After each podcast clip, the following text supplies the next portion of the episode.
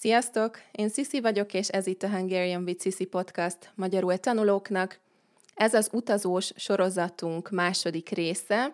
Az előző részben arról meséltem nektek, hogy milyen volt Prága, most pedig folytatom a következő állomással, ami nem más, mint Portugália, pontosabban Lisszabon és Porto. This podcast was made possible thanks to our Patreon community. By joining us, you can access the podcast transcripts and other materials and services for improving your Hungarian. If you want to join us, go to patreon.com/Hungarian with Cici. Ez az utazás elég rosszul kezdődött, mert nagyon korán indult a gépünk. A köznyelvben sokszor csak azt mondjuk, hogy gép, ahelyett, hogy repülő vagy repülőgép. A gépszónak persze több jelentése is van, de most ebben a kontextusban egyértelmű, hogy egy repülőgépről beszélek. Szóval nagyon korán indult a gépünk, 12:30 értünk a taxi hajnalban, úgyhogy nem aludtunk sokat. Rájöttem, hogy ehhez már túl öreg vagyok, és ha van lehetőség más járatot választani, soha többet nem szeretnék hajnalban kelni és hajnalban utazni. Ryanairrel mentünk, és arra is rájöttem, hogy soha többet nem szeretnék Ryanairrel utazni. Az ilyen olcsó légitársaságokat egyébként fapados légitársaságnak hívjuk magyarul, és egy kis fun fact, egy kis érdekesség a szó eredetéről.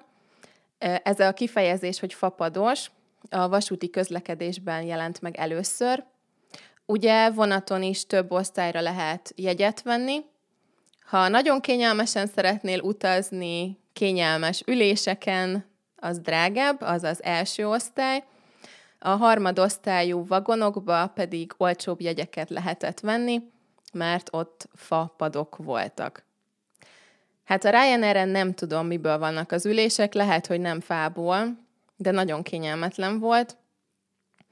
Én úgy éreztem, hogy téglából van, vagy nem tudom, nagyon kicsi hely van, és végig vigyázban kell ülni, aludni egyáltalán nem lehetett, nagyon szenvedtem végig. Persze van előnye is, például ha valaki hátizsákkal utazik, egy hétvégére megy egy közeli európai városba, akkor tök jó, hogy olcsó.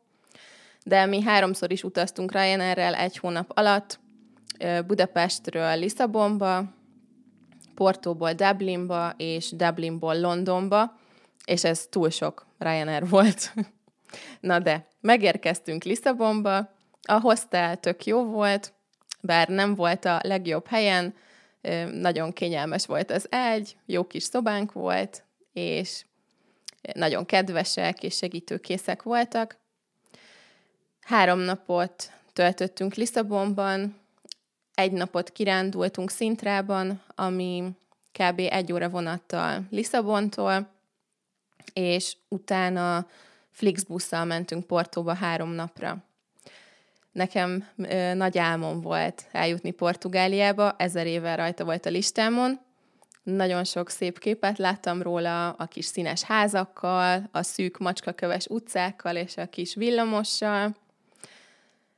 Valószínűleg ezért volt csalódás, mert túl nagy elvárásaim voltak, teljesen más hangulatot képzeltem el. Érdekes volt ott lenni, jó volt megnézni, és jól éreztük magunkat, nem erről van szó, de őszinte leszek, nekem nem tetszett Lisszabon. A képek alapján én egy ilyen francia riviera hangulatot képzeltem, és inkább Balkán hangulatot kaptam. Ha ezt tudom előre, lehet, hogy tetszett volna. Szerintem az volt a baj, hogy nagyon másnak képzeltem. Persze mindenki mindig szép photoshopolt képeket oszt meg a közösségi médián, ezzel tisztában vagyok, de minden más városról is láttam már képeket utazás előtt, és még soha nem csalódtam. Kb. Tudtam, hogy mi vár rám. Úgyhogy hát ez meglepetés volt. Nagyon vicces volt, hogy amikor elmondtam néhány barátomnak, hogy nem tetszik Lisszabon, akkor 2 fajta reakciót kaptam. Az egyik az volt, hogy mi? Úristen, komolyan nem tetszik?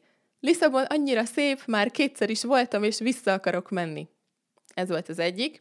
A másik reakció pedig az volt, hogy úgy örülök, hogy ezt mondod, én is mindig félek elmondani másoknak, hogy nekem nem tetszett, mert mindenki annyira oda van érte. Ez a két véglet volt minden beszélgetés során. Sokan azt is mondták, hogy biztos csak a hülye turista helyekre mentünk, és ezért nem tetszett. De az az igazság, hogy nem tudtunk bemenni a hülye turista helyekre, mert mindenhol kb. 2 órás sorok voltak, még a híres kis villamoshoz is, arra sem tudtunk felszállni, szóval nem tudom. De hát van ilyen, hogy nem tetszik valami, nem vagyunk egyformák.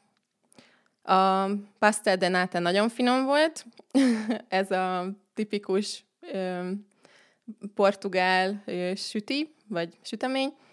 Ettünk 3-at minden nap, meg minden péksüti és kávé nagyon finom volt, csak hogy mondjak valami jót is, és az LX Factory is nagyon tetszett.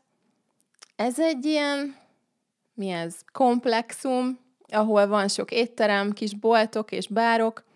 Kicsit hasonló feeling, mint a Szimplakert Budapesten szerintem, ilyen hipster.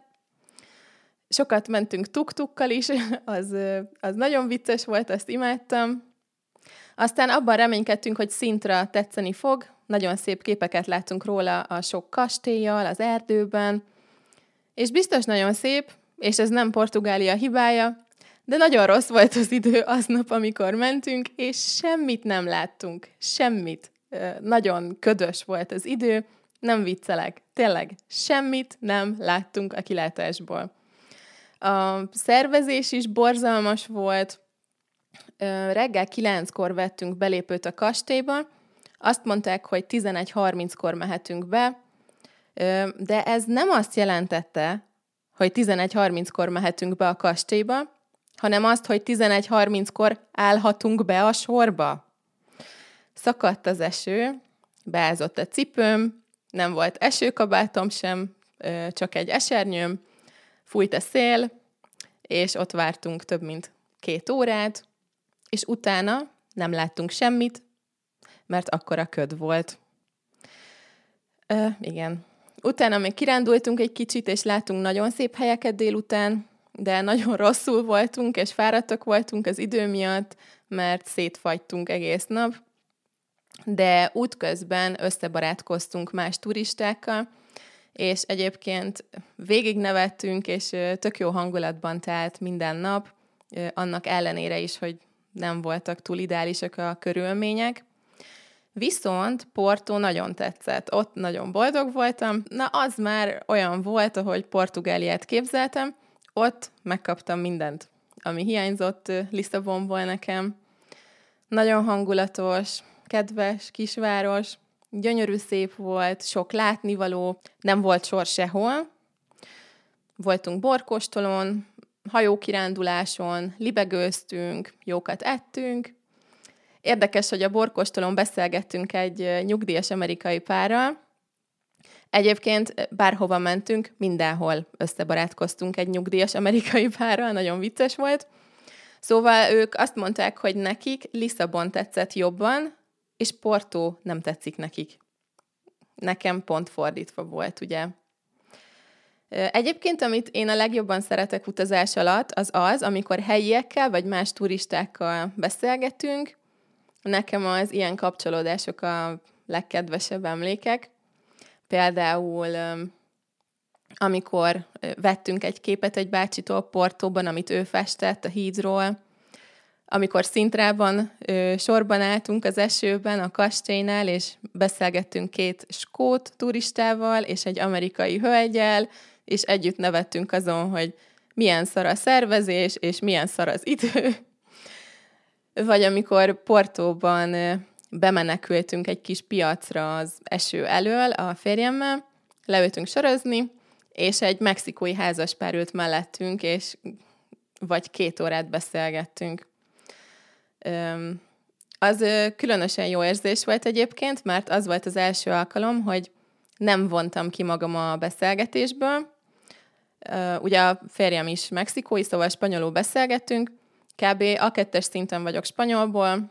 A saját szintemen simán folyékonyan tudok beszélni könnyebb témákról, de ha arról van szó, hogy anyanyelviekkel kell beszélni, akkor mindig eldöntöm, hogy ez nekem nem megy, én ezt még nem tudom megcsinálni, és most, hogy az utazás volt a téma, rájöttem, hogy de, én is abszolút részt tudok venni a beszélgetésben, nem kell megvárni, amíg C1-es szinten leszek, és hát nem is lehet megvárni, mert ha nem beszélek, nem gyakorolok, akkor soha nem leszek C1-es szinten. Szóval, ja, ez nagyon király élmény volt, hogy tudtam beszélgetni anyanyelviekkel spanyolul, és hogy megértettem, hogy én is tudok beszélgetni anyanyelviekkel, nyilván nem mindenről, de van, amiről igen, és ez a lényeg. Egyébként az időjárás Portóban sem volt túl jó, de ott már okosabbak voltunk, és vettünk esőkabátot, még egy esernyőt és gumicsizmát. Porto után mentünk Írországba és Londonba, úgyhogy ott is nagyon hasznos volt ez a felszerelés. Hát ez volt az első ilyen nagy utunk, sok tanulópénz volt, a következő utat pedig jobban megszervezzük majd, és jobban felkészülünk. Na, én ennyit szerettem volna mondani ebben az epizódban. Remélem érdekes volt. Köszi, hogy itt voltatok. És akkor a következő részben jön Írország. Abban az epizódban nem fogok panaszkodni semmiről. Minden másodpercét imádtam, és nagyon szeretnék visszamenni. De erről részletesebben a következő részben mesélek majd. És mielőtt befejezném, nagyon szépen köszönöm a Patreon tagok támogatását, és sok szeretettel üdvözlöm az új tagokat, akik név szerint Conor, Kati, Augustin, Steven, Joshua, André és Mina, és külön köszönet Rafaelnek, a podcast legnagyobb támogatójának. Köszi még egyszer, hogy itt voltatok, nem sokára találkozunk a következő részben. Addig is sziasztok!